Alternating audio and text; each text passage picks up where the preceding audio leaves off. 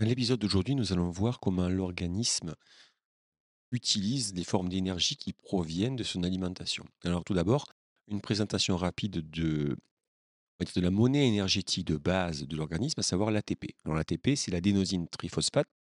C'est une molécule qui, euh, qui est universellement utilisée dans le monde vivant et qui contient une certaine quantité d'énergie potentielle dans les liaisons entre euh, l'adénosine diphosphate et le troisième phosphate.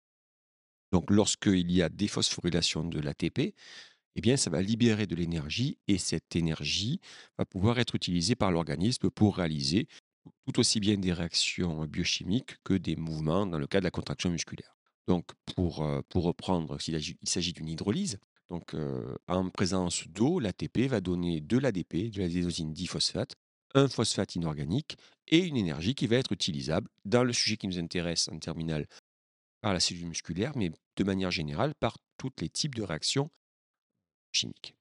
Alors, la synthèse d'ATP nécessite dans un premier temps de l'ADP, du phosphate inorganique, et puis une énergie apportée par le métabolisme qui va permettre de relier l'ADP au phosphate inorganique, ce qui va créer cette molécule qui va être en fait un support, un vecteur d'énergie.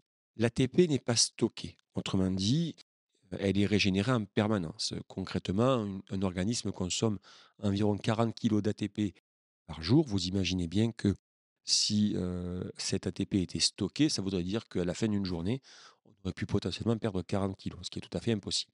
Donc, on a en fait un renouvellement permanent de l'ATP qui va être reformé à partir de l'ADP et de phosphate inorganique.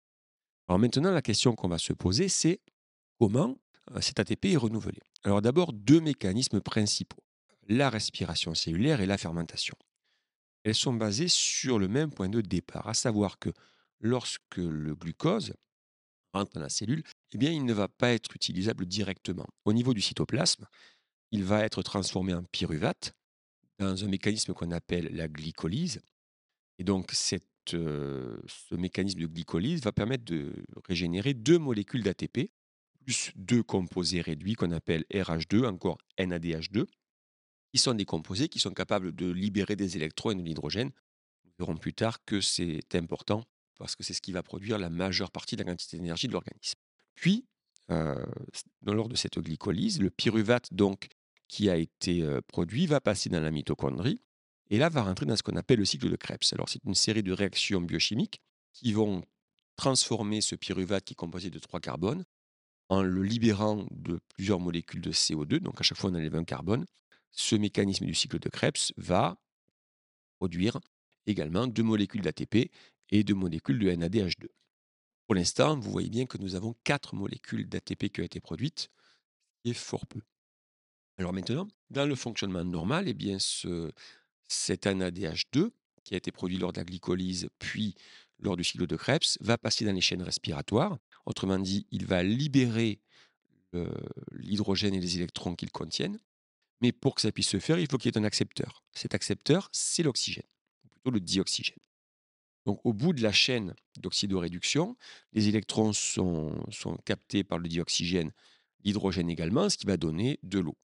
Toute cette série de mécanismes va aboutir à la formation, cette fois-ci, de 36 molécules d'ATP.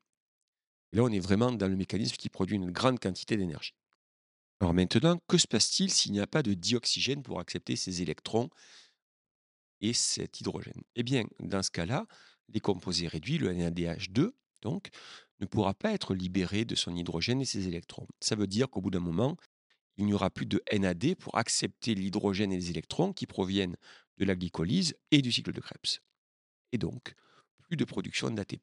Il n'y aura plus de production d'ATP. Pourquoi? Parce que la chaîne respiratoire ne va pas en produire, c'est celle qui en produit le plus, mais il n'y aura plus également de production d'ATP au niveau de, la glycolyse et au niveau du cycle de Krebs, parce qu'il n'y aura plus rien pour accepter l'hydrogène et les électrons, et c'est nécessaire pour que ces réactions chimiques se fassent. Donc, c'est développer des mécanismes qui permettent de régénérer cette NAD, qui permettra ensuite de poursuivre les mécanismes. C'est ce qu'on appelle la fermentation.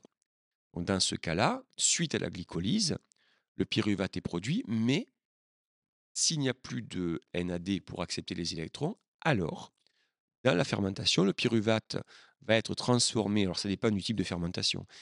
Fermentation lactique en acide lactique, c'est ce, qui se passe dans une cellule musculaire, ou alors un, alcool, c'est ce qui se passe dans une fermentation alcoolique. Mais les deux mécanismes ont pour objectif de consommer l'hydrogène et les électrons qui ont été euh, fixés par le NAD, de libérer donc euh, ces molécules de NAD pour qu'ils puissent poursuivre la glycolyse. Alors bien entendu, euh, le cycle de Krebs va être assez vite bloqué. Bien entendu, les chaînes respiratoires vont être bloquées. Autrement dit, la fermentation ne permettra pas une production très importante d'énergie, mais en tout cas, elle permettra de faire poursuivre le fonctionnement de la glycolyse qui continuera à produire le peu d'ATP qu'il est capable de réaliser. Alors, comme vous avez compris, ce mécanisme de la respiration cellulaire, c'est quelque chose qui nécessite trois étapes.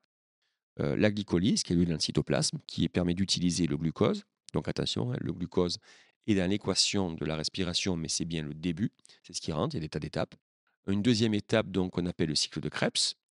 On va avoir une décarboxylation, c'est-à-dire que le carbone qui avait été fixé par la photosynthèse va être sous forme de, de, dioxyde de carbone, va être rejeté sous forme de dioxyde de carbone par la respiration cellulaire.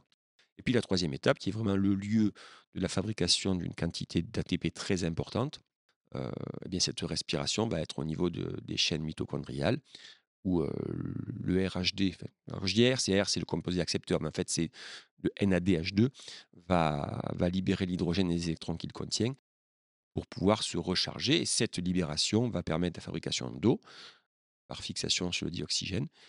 Et puis de, toutes ces chaînes d'électrons au niveau des chaînes respiratoires vont permettre la fabrication d'une très grande quantité d'ATP.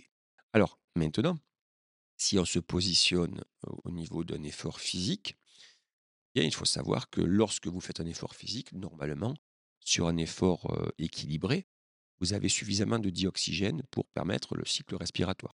Deux exceptions, le début de l'effort, où il faut un certain temps, puisque la quantité d'énergie consommée par les muscles bah, est instantanée, alors que l'augmentation de l'apport en dioxygène lui va mettre un peu de temps. Donc on va avoir une phase de fermentation qui va se mettre en place. Et puis lorsque l'effort devient important que ce que les capacités en apport en dioxygène puissent faire. dans ce cas-là, on va avoir une dette de dioxygène et bien, une fermentation va se rajouter à, la respiration cellulaire, à la réserve près qu'il faut qu'il y ait une glucose suffisante.